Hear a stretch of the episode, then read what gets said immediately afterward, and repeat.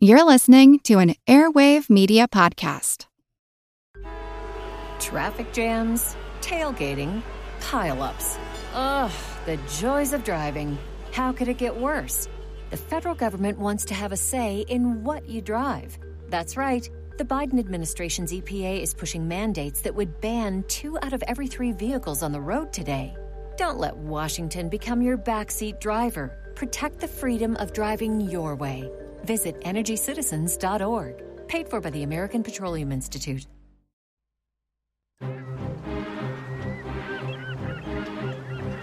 Hello, this is Matt from the Explorers Podcast. I want to invite you to join me on the voyages and journeys of the most famous explorers in the history of the world. These are the thrilling and captivating stories of Magellan, Shackleton, Lewis and Clark, and so many other famous and not so famous adventurers from throughout history. Go to explorerspodcast.com or just look us up on your podcast app. That's the Explorers Podcast. Hello, everyone, and welcome to History of the Second World War. On this episode of our Spanish Civil War interview series, I was joined by Dr. Matthew Kerry, the author of Unite Proletarian Brothers Radicalism and Republicanism in the Second Spanish Republic, which was released earlier this year. Our discussion focused on the events in Asturias, a region in Spain, in 1934. During October 1934, there would be a national strike throughout Spain, and in most areas, this strike would either quickly burn out or would be broken up by the government.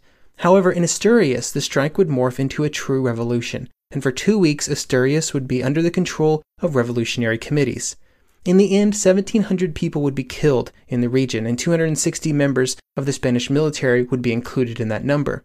One of the topics that we touch on near the end of this interview, and which I think is really important, is the role that Asturias would play in Franco's narrative of imminent and very possible revolution during and after the events of the Civil War.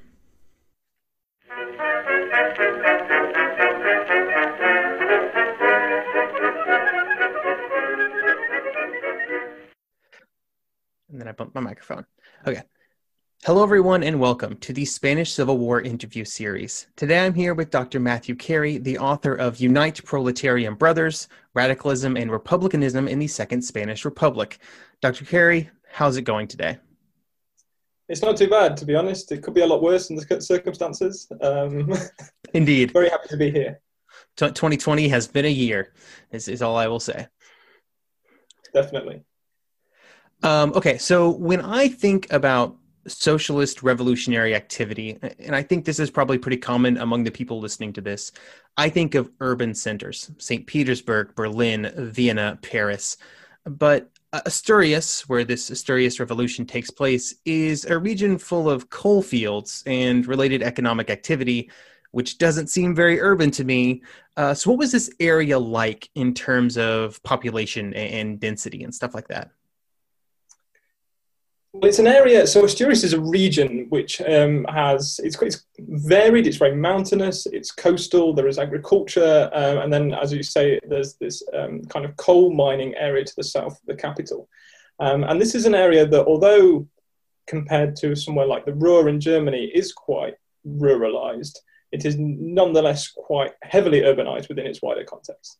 So we're talking about several steep-sided, kind of winding um, valleys um, in which uh, roughly about 150,000 people live. Um, and they live in quite different circumstances depending on the particular area. So, lower down the valleys, you have larger, denser settlements um, with more industry, steel industry, um, coal so shafts into the into the coal pits themselves. But then as you go further up the valleys you get more agricultural activity um, more mountain mines so mines dug into the side of mountains themselves. And the population here can be quite widely dispersed. So um, you have quite a, a, a, sometimes thousands living in a, in the kind of the, the capital of a particular district and then lots of people who are um, living in quite small um, hamlets and villages that are kind of more dotted around kind of the, the, the hillsides and, um, and further up into the mountains. And in terms of Oviedo itself, so the capital of the region, um, this is seen and traditionally is very much kind of the bourgeois city of services, of banking, um, and around 75,000 people lived in the kind of the municipal district of, um, of Oviedo itself. Um, but in the capital, it's only about half of that population. The rest um, live in um, rural areas, but also kind of um, industrial towns that kind of near the capital, producing arms, explosives, and things like cement. So I suppose that Asturias as a region, the coal fields themselves are quite distinctive to an extent. Um, they're quite typical, I suppose, of the north of Spain, but quite different to areas of the south. We're talking about area, um, an area that's in terms of, the, of, its population, is very different to Madrid and Barcelona and somewhere like Bilbao, of course, with its iron mines, but also quite different to the south of Spain, where you have the agro towns, um, these kind of very large towns full of um, kind of um, agricultural um, workers. Um, it definitely, in that in that sense, is much more rural than than other than other areas of Europe. Excellent. And so this area uh, has a, kind of a mix of uh, leftist ideological beliefs, much like every other place in Spain at this period. Um, could, could you discuss sort of what the mix was in terms of uh, of those beliefs in this area and how they kind of uh, coexisted at this time? Yes, certainly. So that in terms of the left itself, and the, the, it's important to, to, note as well that there's also a strong strand of republicanism gen, uh, um, as well, which we generally identify more with the centre. But in terms of the left, we have communists, anarchists, and socialists. So all three uh, exist in this particular area. And they're organised in 1931 into two unions um, in, in, terms of the coal fields, in terms of the, the mine workers themselves. And numerically and institutionally, it's the socialists who are the strongest. They have the largest mining union, um, although it undergoes a, an important crisis in the 1920s during the Primo de Rivera dictatorship. And it's, it's strong institutionally because it has a, a large network of political and cultural um, centres, um, lots of associations, it has its own schools for children, um, lending libraries, cooperatives, and a long, etc. Um, and the socialist and the, the membership is recovering in 1931 and they are and they take um, and they take advantage really uh, of the um, of the of the prestige of being involved in um, the kind of the proclamation of the Second Republic, and therefore they attract many um, supporters, many of those who, of course, deserted them in the 1920s. So then, then we have the anarchists and the communists, and numerically, the anarchists are there are more anarchists than there are communists in the in the coalfields, and they both traditionally are identified with particular localities. So the anarchists tend to be identified with somewhere like La Felguera, which was a steel town, um, and it was a particular area of um, anarchist um, strength. And the communists are often um, uh, identified with Turon, which is this, this, this particular valley um, in which that one particular mining company, in which one particular mining company operated. But actually, I think if you dig a bit deeper, the, these different groups exist these ideologies exist all over the place in smaller pockets. Um, and so I mentioned the fact that there were two unions. So there is the Socialist Union, and then there is the SUM Union, as it's called, the kind of single mine workers union. This is led by communists, but the rank and file are anarchists, which is not really a very stable combination, though. Uh, communist uh, emphasis on hierarchy, um, and, and the anarchist kind of um, free thinking um, and kind of um, direct action um, strategies. And this comes to a head in 1931. So there's a strike just after the Republic's um, proclaimed, and it's it's a it's a real um, kind of battle between the socialist uh, mining union and this kind of anarchist communist mining union. It's a bit of a stalemate. Um, the the anarchist communist union declares it, but doesn't really win. Um, and actually, that union ends up splitting by the end of the year because of the tensions um, inherent within it. And so, there's often been an emphasis in the in in from historians about this about this place of the emphasis on the rival between these different unions that socialists and anarchists and communists didn't get on, uh, which is a story that we might be very kind of familiar with. Um, but I think, I mean, what I've tried to, to emphasize in, in my work and what I've seen is there's actually quite a lot of workplace cooperation at times. It's not always easy, um, and there's a lot of resentment. Um, but there are shared practices like assemblies at the pits when there's a strike, and then there'll be there'll be votes. Um, there are debates, um, often quite fractious debates um, between these different groups. Um, and there's and, the, and but this collaboration is often um, at the grassroots, and the union leaderships, particularly the socialist union leadership, does not like the, the rank and file working with the other group. And the other thing I suppose that's important to um, to, to, to mention is the Workers' Alliance. which is um, emblematic of the revolution of 1934. And it's, this, it's an agreement signed in late March 1934. Um, and it's seen as the moment in which the anarchists and the socialists put their differences aside and work together, um, organize the revolution. And, and, you know, this is, and this is pro- profoundly important for kind of the rest of um, the history of the left through the Civil War itself, this cooperation between the two. My, my view of the Workers' Alliance is more complicated. I don't think it was quite as easy as that. Um, there are a lot of anarchists in the coalfields, for example, who don't actually like this alliance. Um, and it was only narrowly ratified by the anarchist organization in September 1934. Um, and so I think if you look beyond the leadership and the agreements the leaderships are signing, things are both kind of are much more complicated in practice, both more collaboration, but also more friction. You mentioned that there was a socialist, communist, and anarchist presence within these various unions. Uh, what was the general relationship between the size of these groups uh, within the larger union structure? The trade union density is really high um, okay. in, in, this area during the, the, Second Republic. And when it when it comes to the, the figures for the for the for the um, for the mine workers themselves, the vast majority do belong to a union. Um, what is quite interesting, I suppose, in 1933, there is a there is a bit of a shift. So there's been a battle between these different unions to try and capture as many mine workers as possible and to capture members from different um, unions. 1933, there are these kind of grassroots um, co- committees, strike committees, in which mine workers would elect, as well as a socialist delegate, an anarchist delegate, and a communist delegate, they elect a delegate for the unaffiliated as well. There's a recognition that there are a small, and it is a small minority, who do not belong to um, the, um, the socialist, anarchist, or communist um, ranks, and that they should also have a voice in these um, um, committees, which is quite striking, particularly when the socialists are so overwhelmingly powerful um, institutionally. They have the vast majority of the mine workers are signed up to the socialist um, mining union.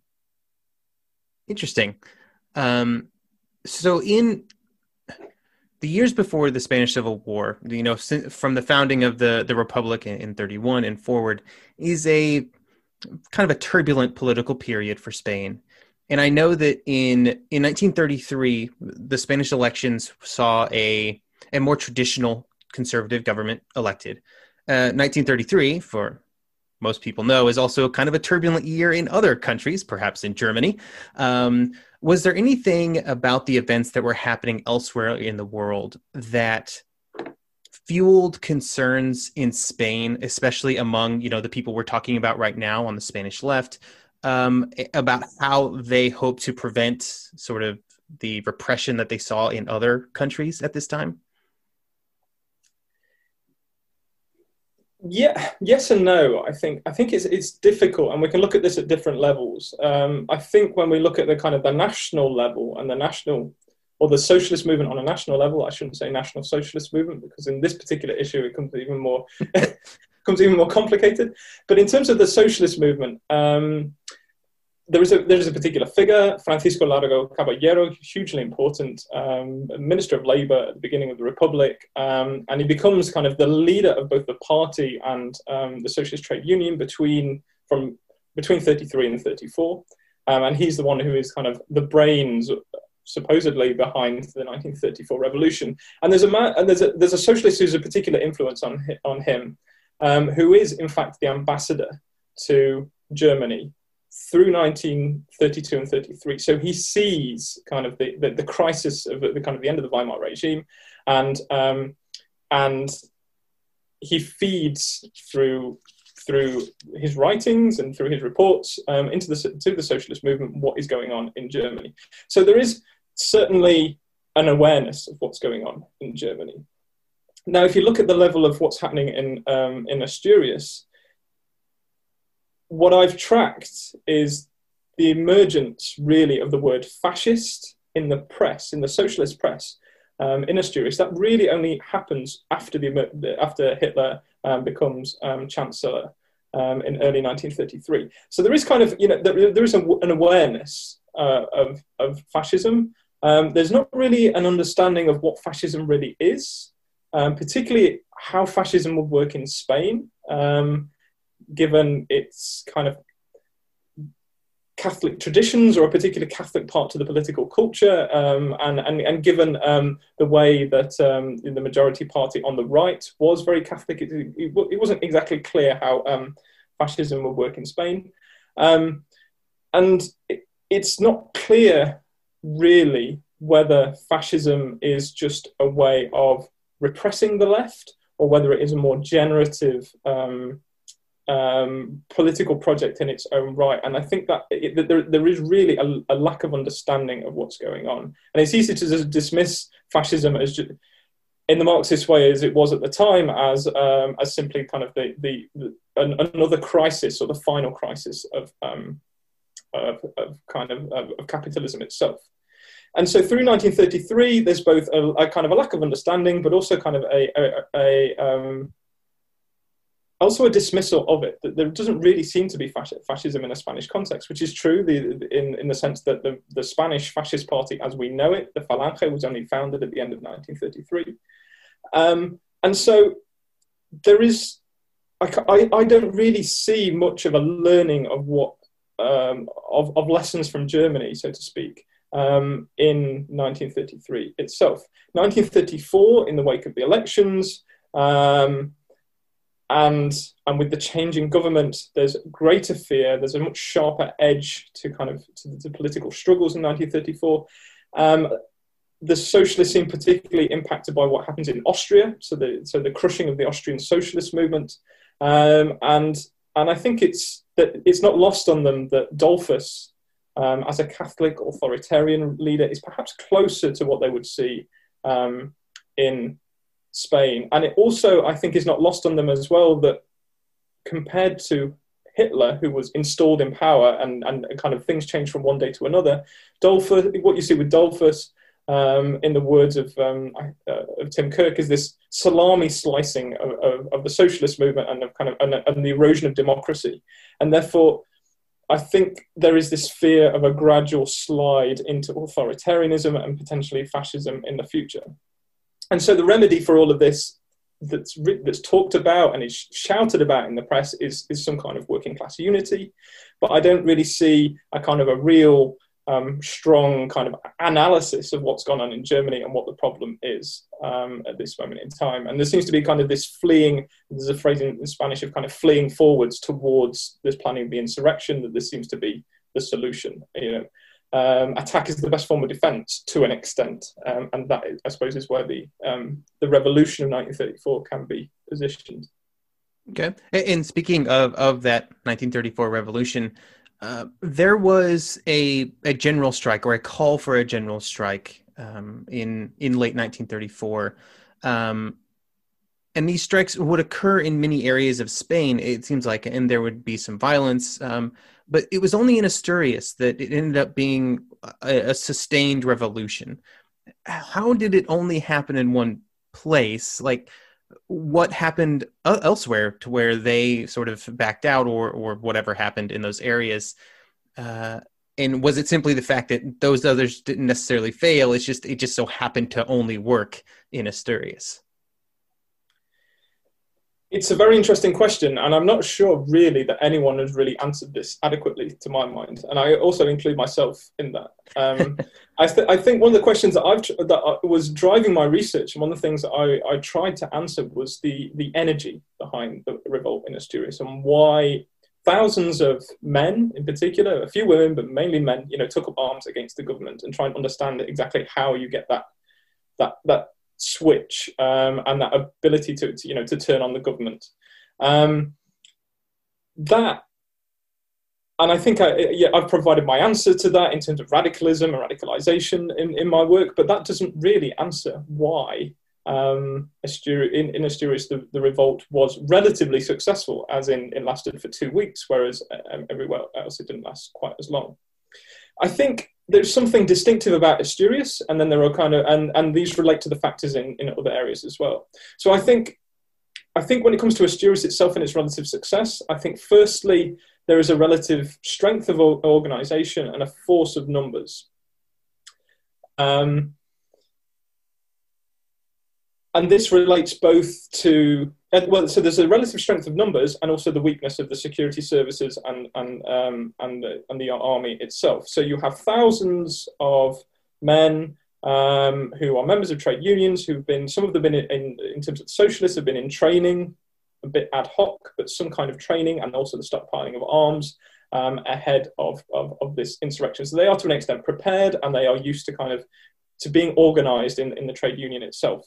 And so you have an, a, an area in which there are thousand, you know, there is this particular trade union density. They are, um, you have force of numbers. You have small outposts of the police, of the security forces, and of the army itself.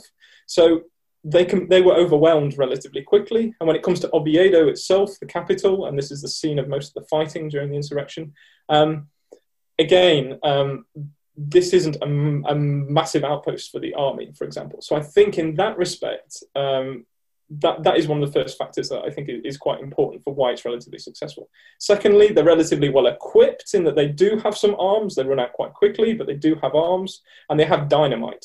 The miners have dynamite, and this is becomes a useful weapon of, of war. Um, geography, I think, is the third factor which is important. We're talking about kind of narrow mining valleys um, that they managed to gain, gain hold of um, very quickly. Um, um, but it also is quite difficult to move from Leon, which is to the south um, and, and, the beginning of the Meseta, so the central plains of Spain. Um, and there's a column of, of um, an army column that tries to um, kind of invade Asturias and quickly becomes bogged down in fighting with the miners because the miners are quite adept at holding this particularly this mountainous country. And it means as well that troops have to be sent by sea all the way around the coast. So it takes a while for reinforcement to reinforcements to arrive. So I think those particular factors are important. And so in Madrid, for example, where you have a strike that lasts a fair few days, this is it's much more difficult to gain hold of Madrid as a, into, as a, as a, as a kind of um, as a group of militias. Um, there is not the strength in numbers at the same time in terms of um, the amount of workers, um, the CNT, the, the anarchists don't, uh, don't agree with the strike, they don't sign up to it.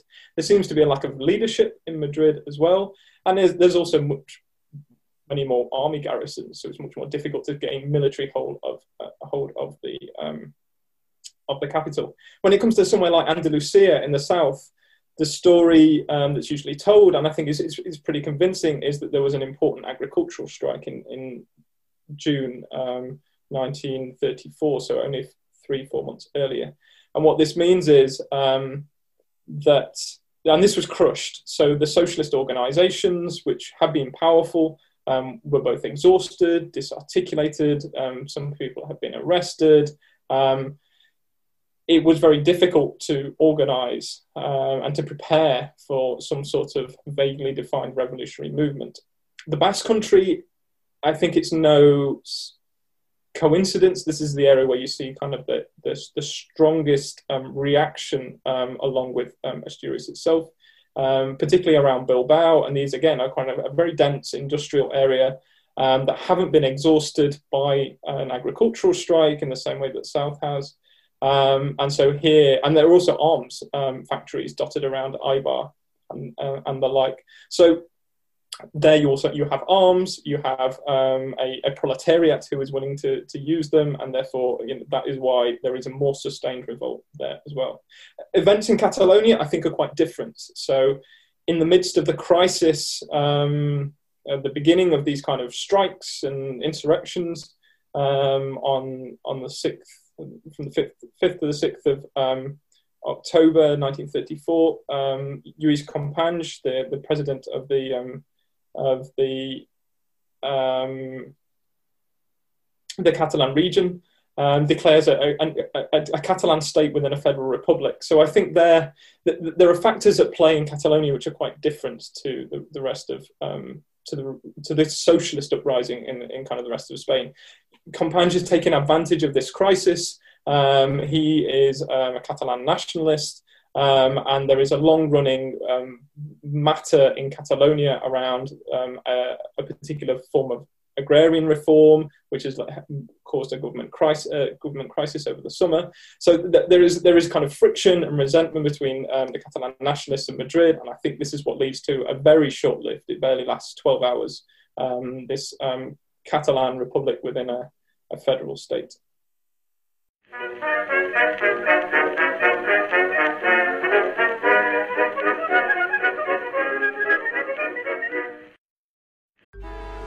Traffic jams, tailgating, pileups. Ugh, the joys of driving. How could it get worse? The federal government wants to have a say in what you drive. That's right. The Biden administration's EPA is pushing mandates that would ban two out of every three vehicles on the road today. Don't let Washington become your backseat driver. Protect the freedom of driving your way. Visit EnergyCitizens.org. Paid for by the American Petroleum Institute. Want to learn how you can make smarter decisions with your money? Well, I've got the podcast for you. I'm Sean Pyles, and I host NerdWallet's Smart Money Podcast. On our show, we help listeners like you make the most of your finances. I sit down with NerdWallet's team of nerds, personal finance experts in credit cards, banking, investing, and more. We answer your real-world money questions and break down the latest personal finance news. The Nerds will give you the clarity you need by cutting through the clutter and misinformation in today's world of personal finance. We don't promote get rich quick schemes or hype unrealistic side hustles. Instead, we offer practical knowledge that you can apply in your everyday life.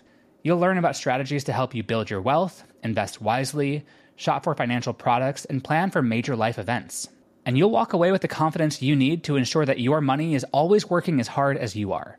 So turn to the nerds to answer your real world money questions and get insights that can help you make the smartest financial decisions for your life. Listen to NerdWallet's Smart Money Podcast wherever you get your podcasts.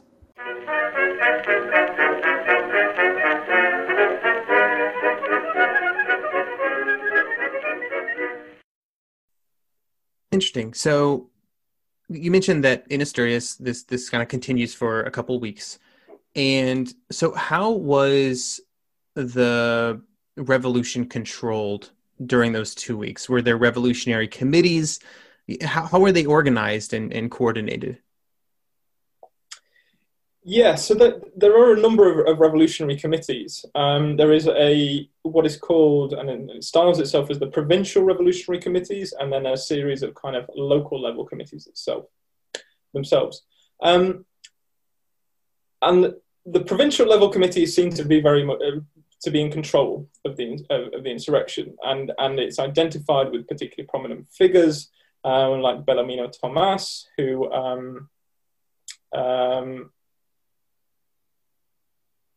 is, is is the man who um, the socialist, and he's a prominent socialist from the coalfields, who um, negotiates the kind of the surrender of the forces at the end of the insurrection. Um, González Peña, Ramon González Peña, is seen as the, the generalissimo of the, of the insurrection itself, and he's also a, a member. I, I am not convinced that this committee was in control of what was going on always in the insurrection itself. I think it's an important figurehead. Um, it is, for the first few days, um, positioned in Oviedo, which is the front, basically. This is the streets of the capital where the militias are fighting against um, the government forces. Um, they're certainly issuing, issuing a lot of um, kind of decrees and trying to find out what is going on in a lot the, in the, the local level committees, but I'm not convinced they are, they have a, a strong control over it. That said, I don't see in the accounts um, and in the documents any real sense of um, a huge amount of lawlessness. I think these committees, the committees do take power quite quickly, and they have a clear monopoly on power, um, which I think is quite important um, for the level of violence in the insurrection itself. So if we go down to the local level committees, these, um, compared to say at the end of the First World War, when we have the um, kind of council communism, the committees in Asturias here in 1934 are not, for example, um, based at the factory or the mine. They're based very much in the, at the level of the locality. So we have them springing up in villages and towns, and the ones in the larger towns have a certain amount of prestige and um, and exert a certain amount of control over smaller, um, more local committees as well. And these are formed. So although the, the insurrection is um, led by the socialists or sparked by the socialists, um, these committees tend to have a, a real variety of members of um, left wing organizations, of socialists, anarchists, and, and, communists, and even dissident communists as well. Um, and it seems that there, there really was a, a commitment or a, um, an attempt to recognize that although, for example, in Mieres, the number of dissident communists was really a handful or a couple of handfuls um, at most, um, they deserved a delegate. That although the socialists outnumbered them by many, many, many to one, um, it made sense to actually give everybody a voice um, in, in a, a certain democratic um, manner. So we have so we have those local level committees, and then we have the provincial level committees as well. And then it's important also to um, to differentiate between three different periods. So for the first six days, um, there are there is the first wave of committees that establish themselves, proclaim, proclaim the revolution. Um, once it becomes clear that the revolutionaries are actually on the back foot and that they don't have support in the rest of Spain, um, there is a wobble, there is a crisis, and um, in fact, the provincial committee decrees kind of um, a, a, retreat. Um, but the militias keep fighting, um, which may be a question of lack of communication. Um, and some of the local committees do dissolve themselves, do disappear, and they are and including the provincial um, committee itself, and they are um, replaced by my, a kind of more radical wave of, of, committees of younger socialists and communists. Um, but this only lasts for a day um, before it's replaced by a kind of a more moderate final phase, and this is the one led by Belarmino Tomás, um, and he is the one who eventually kind of sues for sues a kind of organizes a kind of um, of surrender with the um, with the army itself. So during mostly during the first like the, the first six days, that first committee, what was their goal? Uh, you know, from reading your book, it seems pretty ambiguous, perhaps a bit unrealistic, which you know happens a lot with these revolutionary movements. So, w- what were they hoping to achieve in those first six days when they thought something was possible? I suppose my way of looking at the revolution itself is very much as a contradictory and multifaceted um, um, phenomenon, and so which I think there's often been a tendency amongst historians to try and pin a kind of a, a single word onto what the revolution was and what it wanted to achieve. And and I, I I suppose I tried to do that to begin with, and then realised in some respects it was quite a futile um, exercise. And I think if if you look, if you go back to the fact that this is a socialist um, organised um, movement, um, and it was and it, the plans were set for a kind of revolutionary movement that was very hazily defined over the previous months.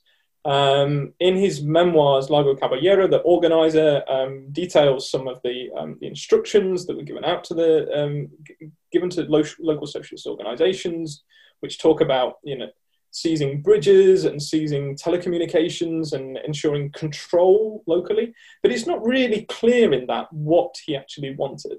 And I suppose my my interpretation of what he wanted from a national level was for this movement to be subordinate, I think, to national level political concerns.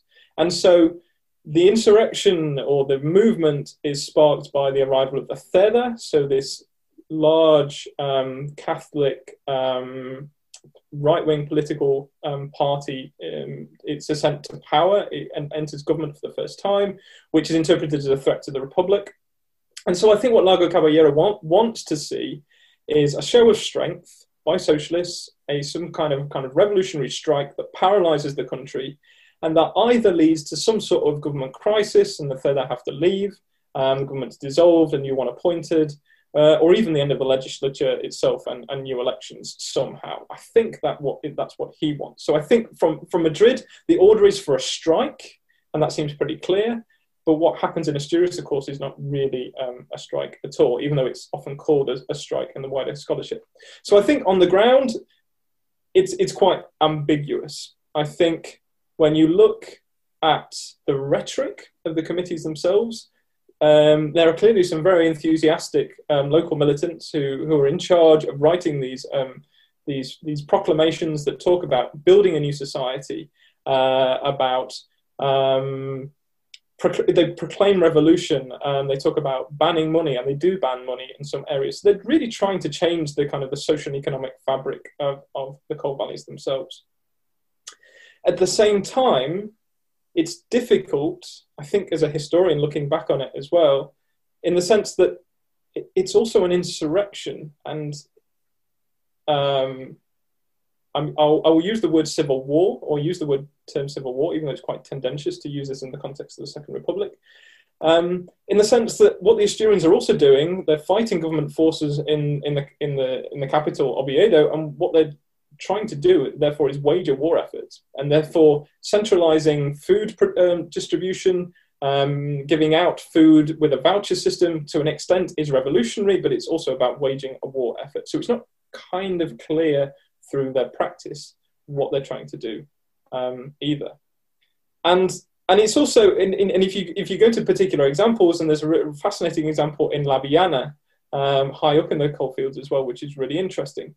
Um, and it, it, shows how kind of paradoxical um, this particular movement was, I suppose, like any revolution. So they banned money, they tried to stop people using money, um, but at the same time, they organised, and I, I, when I say they, I mean the Revolutionary Committee, they organised a collection for local shopkeepers to ensure they didn't go bust, and to ensure that they would have some money at the end of this. So there's, there's, there's, a, there's, a, there's a combination of kind of revolutionary ideals about how you put some kind of left wing utopia into practice or call it into being in, in the present day.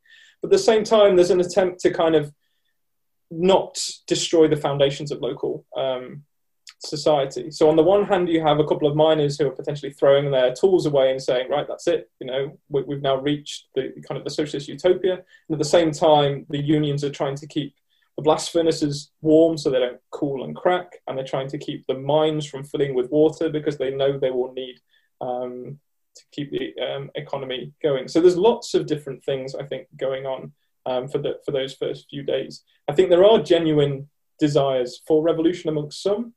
I'm not sure whether the leaders really thought that um, a revolution was possible. There's a scene um, with with one of the socialist, um, the veteran Asturian socialists, um, in which he is described as um, receiving prisoners that the, the militia patrols have made, uh, they've, they've, arrested local um, rightists and they bring them before him in a sort of kind of for, for him to, to enact revolutionary judgment.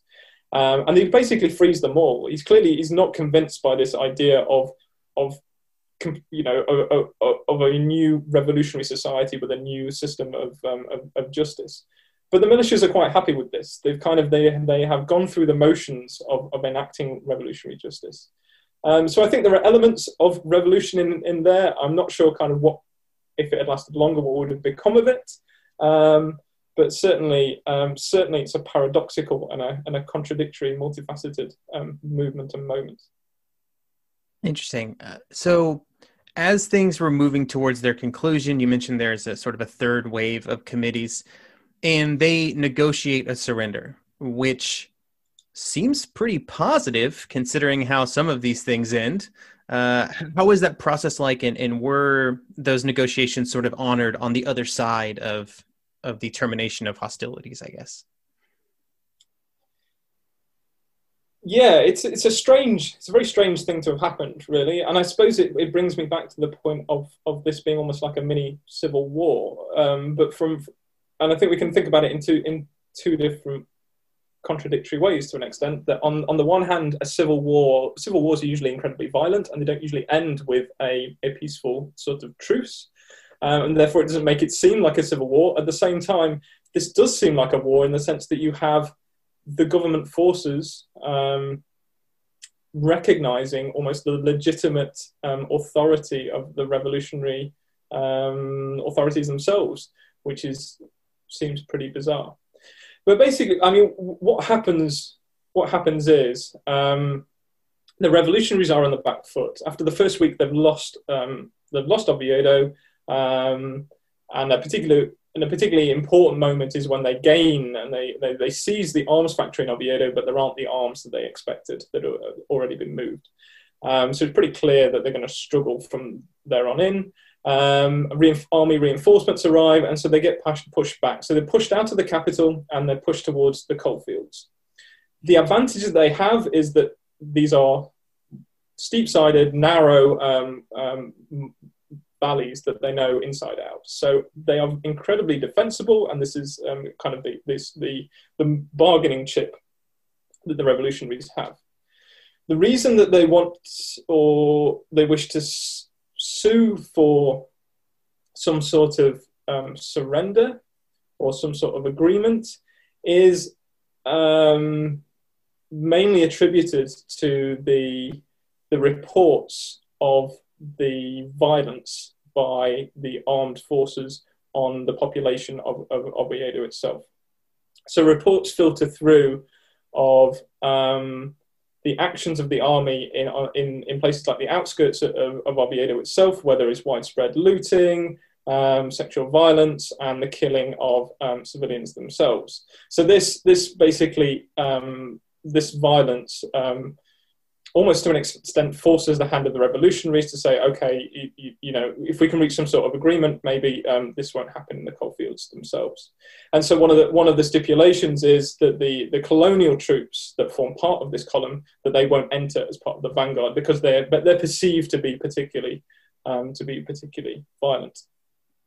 So basically, the um, and uh, there is an aspect to this as well in which there is there you know you have a bold revolutionary re- leader who is willing to cross the lines um, incognito in order to um, um, negotiate with the head of the armed forces, and I think the general um, Lopez Ochoa, who is relatively liberal um, compared with some of his subordinates at least, and, and the other uh, military leaders that he's working with um, and compared with General General Franco in Madrid, who's coordinating the operations. I think he. It seems that he admires eh, um, the, the, kind of the, the, revolutionary leader for, for in fact doing that, um, and he agrees um, to a, a, um, a, kind of a kind of a pacted surrender. So what this means is um, the armed forces will enter the coalfields on the 19th of October, so two weeks after the movement began. Um, and the revolutionaries will um, leave behind the arms um, that they, um, they have been using. And in fact, what you see in Mieres, which is one of the towns, an important town in the coalfields, uh, and which also seems quite slightly bizarre, is there um, a transitional authority was appointed. So the, revo- the revolution, local revolutionary committee, in fact, hands over power to a former local kind of politician, notable, um, prisoners are freed, um, and a lot of the revolutionaries kind of melt into the night, I suppose, and, and flee. Um, but there is not; it doesn't descend into an orgy of violence um, when in, in, at that moment in time. So the 19th of October, the um, the army enters the coalfields. Many of the revolutionaries have, have fled. Um, several hundred do end up in exile over the, over the coming weeks and months. Um, but the occupation is much more violent and would be well much more violent than that surrender would would perhaps indicate. Um, there is the looting and torching of the political and cultural centres of the left. Um, there are episodes of extrajudicial killing, um, although these are are more limited um, than during the military operations to end it itself. Um, so more more limited than during the taking of Oviedo. But over the coming weeks, there are mass roundups, there are beatings, there is a widespread use of torture in detention, um, most closely associated with someone called Lisardo Doval, um, nicknamed the Jackal. And the, and the obsession with the, with the armed forces um, in, in these arrests, um, in these beatings and torture is where are the arms? So where, where have the revolutionaries left all of the arms? Uh, and where is the money? Um, because the, during the assault on Oviedo um, and just before the retreat, um, the revolutionaries had broken into the, the in, broken into a bank and broken into a vault and taken uh, a large sum of money. So it was where, where is this money? Um, and thousands ended up in jail um, uh, um, after this. And so, uh, and then in addition to that, locally there were also blanket dismissals from jobs. So all of the mine workers were sacked, all of the steel workers. Um, there was an introduction of ID cards to allow workers um, um, to actually regain their job. There was a purge of teachers and the local administration. So it, it is both violent, but also completely kind of restructures the local labour mar- market and, and also um, questions of, of sociability as well. Cultural centres are completely um, shut down or turned into sites of torture as well. Okay. So what happens with the the mines? Like you know, the the, the workers who work there were part of the unions, and, and now they don't. Uh, did they bring in other people, or? I think there there is a certain. I'm I'm not actually aware of of, of inward migration to an extent. Um, what you have, I think, are, are, are, a number of workers who are able to at least navigate this context um, and regain their jobs. Um, there is a case of a um, a civil guardsman, so one of the policemen, um, who basically was as as the mine workers were filing um, up to the to the mine to basically ask for their jobs back. He would he would basically sit there and he would vet all of them individually, and he was basically looking for those who had attacked the civil guard post when he and, and the, the, the attack that he basically survived. So I think there were as as long as you weren't one of the leaders, then it was probably possible to slip through the cracks itself. And the fact that you do see some attempts at strikes were quite difficult to organise in a in a situation in which trade unions and left-wing political parties are banned and there's no press either locally. Um, really, in 1935, that can, and they can't talk about strikes. There's no left-wing press that can talk about strikes. Um, it's therefore uh, there, there is an organisation, but it's it's underground, not very well articulated. But there are some strikes itself. So I think I think that indicates that yes, mine workers could continue to work even though they've been members of the trade union. It's just it was um, very difficult to do so if you were one of the leaders itself. Okay. And of course, one of the things is that actually it takes a long time for production to be ramped up. So it's not as if it takes a long time for miners to mines to actually reopen. And the same with the steelworks. Even months after the insurrection, you don't see the same amount of production. So um, the same amount of mine workers was not needed. Okay. Uh, so after the revolution was over, uh, obviously by that point, talking about 1935 uh, during the occupation, we're very close to another large event in Spanish history. So, were there any uh, sort of lessons that were learned during this event that, that would alter the course of, of what people would do at the beginning of the Spanish Civil War? Uh, was there like a legacy there of these this revolution in Asturias that was considered um, during future events? The the relationship between uh, of the insurrection to the civil war is a very interesting question, and I, I think, and it's one that scholars really don't like to talk about a lot. And I think this is because if you if we fast forward, if we fast forward to the end of the Spanish Civil War, basically, um, and and the, the, the the victorious or not quite yet victorious Francoists um, introduce a law called the Law of Re- Political Responsibilities, which backdates, in many ways, the beginning of the Spanish Civil War. Um, retrospectively, support for the left, um, as well as um, um, fighting in the Asturian October or any kind of event from October 1934 to July 1936 is folded into the Civil War, and therefore this this period becomes one of kind of revolutionary activity that justified the war um, itself from a Francoist point of view. So it's very difficult at times. For, so historians have been very reticent to draw kind of any parallels between 1934 and, and 1936. At the same time, it's I think often the place of Asturias in the context of the Republic as a whole is underplayed. That we have this two-week insurrection, 1500 die. Um, it is massively important as a turning point in some respects for uh, uh, for the republic as a whole. And it's clearly it's, it's, it's crucial to pol- the political events over the subsequent over subsequent uh, months. So the importance of amnesty, so an amnesty for the prisoners, for these thousands who've been thrown into jail for participating in um, the Asturian October.